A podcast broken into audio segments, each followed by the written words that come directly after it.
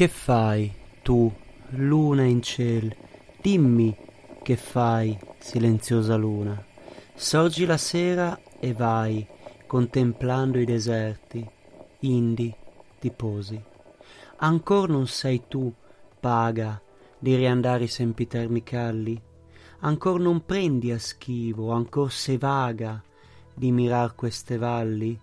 Somiglia la tua vita la vita del pastore sorge in sul primo albore, move la greggia oltre pel campo e vede greggi, fontane ed erbe.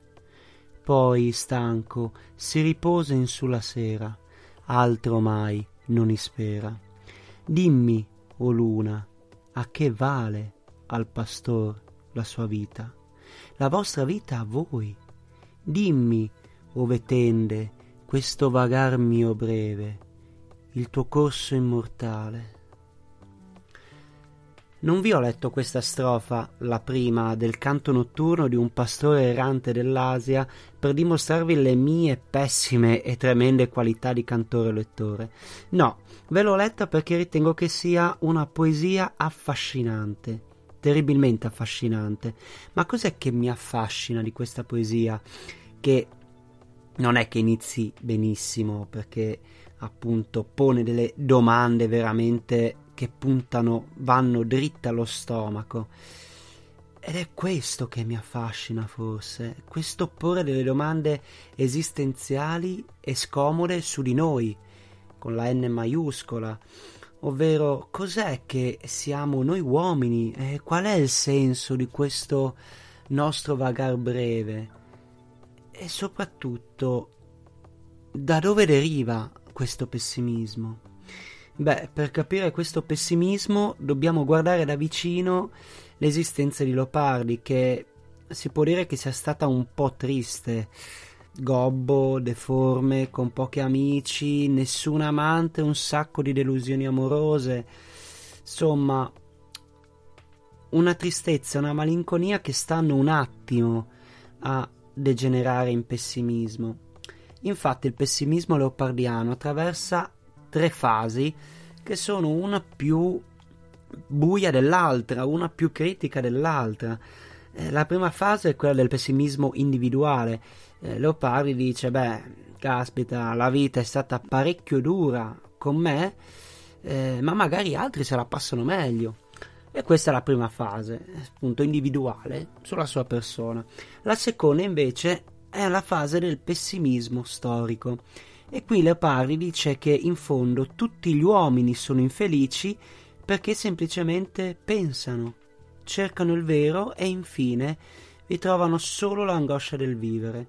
Gli uomini, una volta, nella loro fase primitiva, erano felici quando vivevano come bestie, come animali erano felici quando erano nello stato di natura, non avevano grossi pensieri per la testa, se non appunto la sopravvivenza.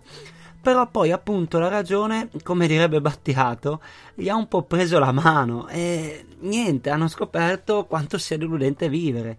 Si chiama storico perché questo pessimismo, perché è dato dall'evoluzione storica dell'uomo che esce dallo stato di natura e cerca di costituire le prime forme di società. La terza invece è quella del pessimismo cosmico.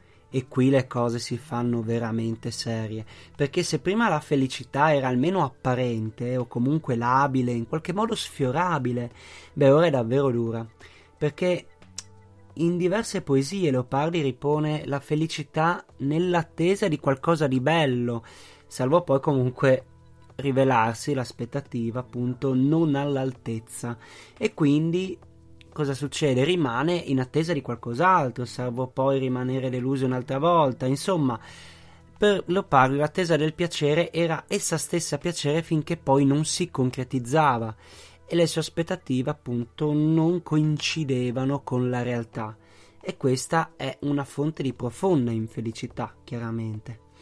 Ma qua appunto le cose si fanno molto serie perché nemmeno l'attesa è più considerabile tra i piaceri della vita, perché l'infelicità è legata alla stessa vita dell'uomo, destinato quindi a soffrire per tutta la durata della sua esistenza. Inoltre è cosmico perché comprende non solo l'uomo, ma qualsiasi essere senziente che è in grado appunto di provare del dolore. E quindi la natura matrigna con indifferenza non fa altro che creare e distruggere individui che eh, non possono far altro che soffrire. E l'unica cosa che salva le bestie è che almeno non si rendono conto di questa sofferenza. Infatti, nella quarta strofa, Leopardi, che insomma prende le parti del pastore, eh, il pastore si rivolge alla sua greggia, al suo bestiame, e dice: O greggia mia, che posi o te beata, che la misera tua credo non sai. Quanta invidia ti porto, parla di invidia, non solo perché d'affanno quasi libera vai, con ogni stento, ogni danno, ogni estremo timore subito scordi, quindi il problema dell'uomo è che ricorda anche le sventure passate ma più perché giammai tedio non provi, non provi il tedio, non provi il fastidio della vita. Quando tu siedi all'ombra, dice il pastore, sovra l'erbe, tu sei queta e contenta, e gran parte dell'anno senza noia consumi in quello stato. Ed io pur, se- pur seggo sovra l'erbe, dice il pastore, all'ombra, e un fastidio, il tedio, mi ingombra, mi ingombra la mente ed uno sprono quasi mi punge, sicché sedendo più che mai son lunge da trovar pace loco, cioè più sto fermo, più penso e più provo tedio e più c'è qualcosa che mi angoscia. Ed è appunto questo, no, che sembra infastidire Leopardi, il fatto di accorgersi del male, del dolore sappiamo di soffrire. Questa è la condizione umana secondo Leopardi e se questo vagare non ha senso, cosa, è, cosa ne è delle mie azioni, di quello che faccio concretamente ogni giorno? Se come dice Leopardi nella seconda strofa, l'uomo cade, risorge e più e più s'affretta senza posa o ristoro, lacero, sanguinoso, infinché arriva colà dove la via e dove il tanto affaticar fu volto. Abisso orrido, immenso, ov'ei precipitando il tutto s'oblia. Insomma, questa è la vita mortale, poi dice uh, alla luna. E appunto, questa è la vita mortale, fatta di tanto affanno, eh, senza posa, senza ristoro, finché poi, appunto, il destino è quello. Ma quindi che senso ha tutto questo?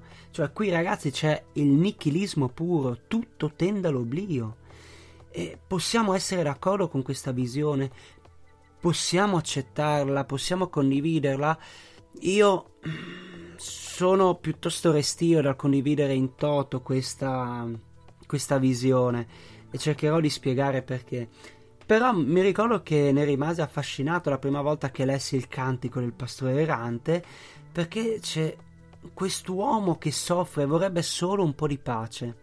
E appunto la domanda è: ma è possibile questa pace?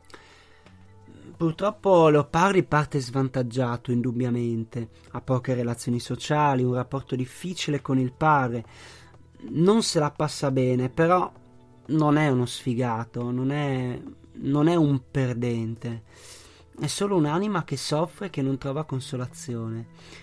E io lo parli, lo prendo come monito a non eccedere con la tristezza e a non dipingere tutto di nero.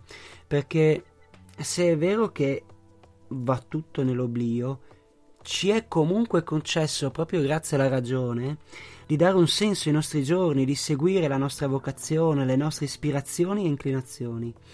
Appunto qua la ragione gioca un doppio ruolo che sì ti mette in guardia sull'angoscia, però insomma sul dolore, sul male di vivere, ok?